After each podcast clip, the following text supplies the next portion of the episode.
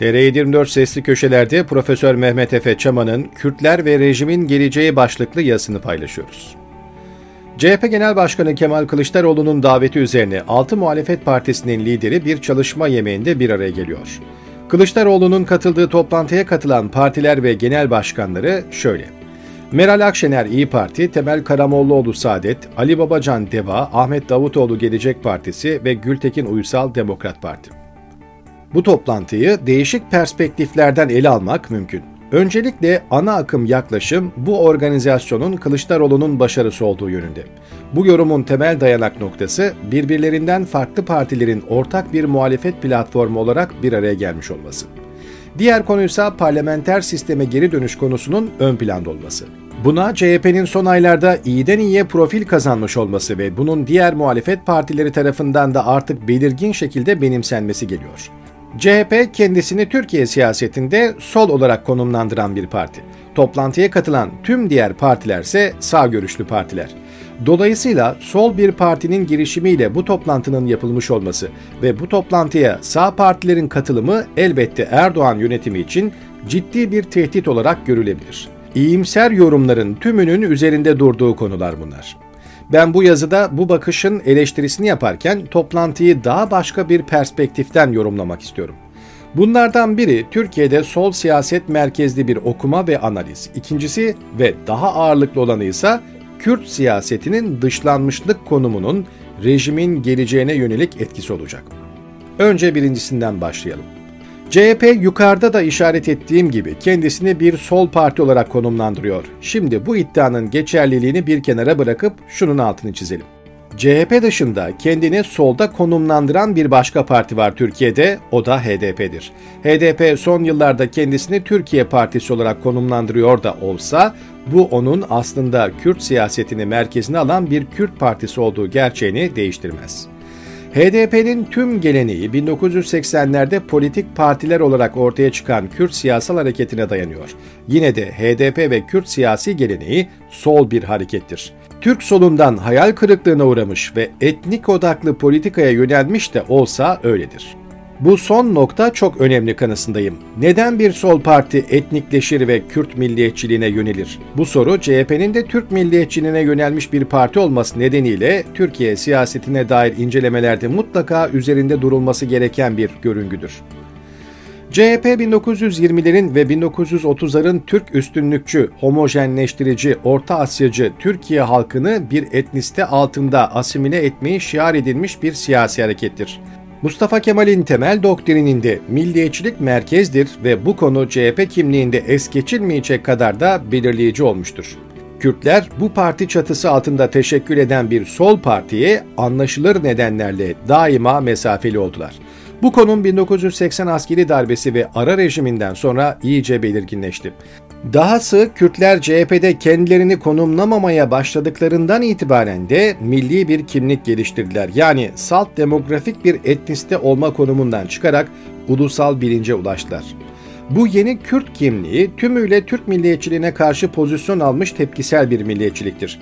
CHP ve diğer Türk milliyetçi partilerin milliyetçiliği, Cumhuriyet'in asimilasyoncu aksiyoner milliyetçiliği iken HDP'nin ve Kürt siyasi hareketinin milliyetçiliği bu asimilasyoncu Türk milliyetçiliğine karşı geliştirilen ve Kürt kimliğini korumakta direnen bir tepkisel milliyetçiliktir.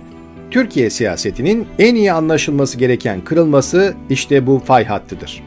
İşte CHP lideri Kemal Kılıçdaroğlu'nun HDP'yi toplantıya çağırmaması bu bakımdan çok önemlidir. O toplantıya katılan tüm partiler HDP ve Kürt siyasi hareketi perspektifinden bakıldığında Türk partileri olarak konumlandırılıyor. CHP de HDP de kendilerini sol olarak konumlandırıyor olsa da toplantı özelinde ideoloji değil, kimlik siyaseti belirgin olmuştur. Bir diğer nokta da şudur. Her ne kadar CHP ana muhalefet de olsa ve o toplantıya katılan partiler içinde bariz en yüksek oya da sahip görünse gerçek şudur ki gerek kendi ulusalcı hassasiyeti ve HDP algısı, gerekse de sağ siyasi partilerin beklentileri bakımından HDP'nin toplantıdan dışlanmasına karar vermiştir. Bu ilk olarak CHP'deki Kemalist damarın hala çok etkili olduğunun göstergesidir. İkincisi bu sağ partilerin başarısıdır. Özellikle de Meral Akşener'in İyi Partisi'nin. Demek ki hem sol siyaset odaklı bakışta hem de etnik Kürt siyaseti odaklı bir bakışta ortaya çıkan gerçeklik, Türkiye'de muhalefet seviyesinde de bir etnik bölünmüşlük tablosu net olarak orta yerde duruyor. Türkiye demografik olgu olması dışında kimlik siyaseti bakımından da etnik olarak kaba şekilde Türkler ve Kürtler arasında ikiye bölünmüştür. Bu fiili bir politik bölünmedir.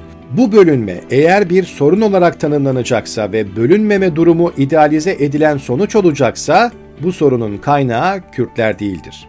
Dediğim gibi Kürt nasyonalizmi tepkiseldir. Oysa Türk nasyonalizmi aksiyonerdir. Anadolu coğrafyasında Türk etnik devleti inşa edilerek ve etnik politikalar takip edilerek Kürt refleksel milliyetçiliği tetiklendi. CHP geçmişindeki Kemalist mirasına sahip çıktığı için bu politikanın mimarıdır ve dolayısıyla da bu problemin de nedenidir. Anlaşılan bu tarihi yanlışı halen bir hata olarak değerlendirmiyor, yanlışta ısrarcı oluyor. Bu veriler ışığında CHP bu yazıda sol bir parti olarak nitelenirken sol sıfatı neden tırnak içine alındı sorusuna gelmeliyiz. Şunu demek istiyorum ki CHP'nin sol bir parti olmadığı gerçeği görmezden gelinmeyecek kadar mühim bir meseledir. Bu aslında tüm Türkiye demokrasi ve hukuk devleti mücadelesinin en zayıf halkasını meydana getiren bir durumdur. Bugün CHP, rejimin ikinci en güçlü partisidir ve söylemleriyle de eylemleriyle de 2002-2011 dönemi AKP'sinin bile çok ama çok gerisindedir. Basit bir stratejik toplantıya HDP'yi davet edemeyecek kadar da değişime ve dönüşüme kapalıdır. Belki Kemal Bey ve ekibi bunu değiştirmek istiyordur bilemem fakat görünen o ki bu değişimi istiyorlarsa bile bunu sağlayacak cesaretleri veya güçleri yoktur. Bu rejimin değişmesi için öncelikle elbette Erdoğan ve AKP iktidarının MHP ve derin devlet desteğiyle beraber topyekün olarak gitmesi gerekiyor. Fakat bunun yanı sıra yerine gelen iktidarın da bu rejimi sonlandırma ve reform iradesine sahip olması lazım. Mesele şu ki, birincisi yani Erdoğan ve bugünkü iktidarın gidişi matematiksel olarak olanaklı da görünmeye başlasa, ikincisini yani demokratikleşme reformlarını başlatacak ve yürütecek bir siyasi irade henüz ortada yok. Bu CHP bahsettiğim demokratikleştirici dönüşümün mimarı olamaz. CHP dışında toplantıya katılan hiçbir sağ parti de bu rolü oynayamaz. Erdoğan ve avanesi gidebilir belki ama yerine benzer bir zihniyet geçer, her şey kaldığı yerden devam eder. Ben siyaset bilimciyim. Görevim gördüklerimi söylemek. Bunu herkesin anlayabileceği şekilde anlatmak. Gerçek şu ki Türkiye'de Kürtleri dışlayarak ülkeyi hukuk devleti haline getirmek olanaklı değil. Önce Erdoğan gitsin, sonrasına bakarız mantığı bunca sütten ağzı yanmışlıktan sonra bana akıllıca bir taktikmiş gibi gelmiyor. Elbette bu benim fikrim ve başka insanlar farklı düşünebilir. Bu yazının da amacı insanların olaylara farklı açılardan yaklaşmalarını sağlamaktır.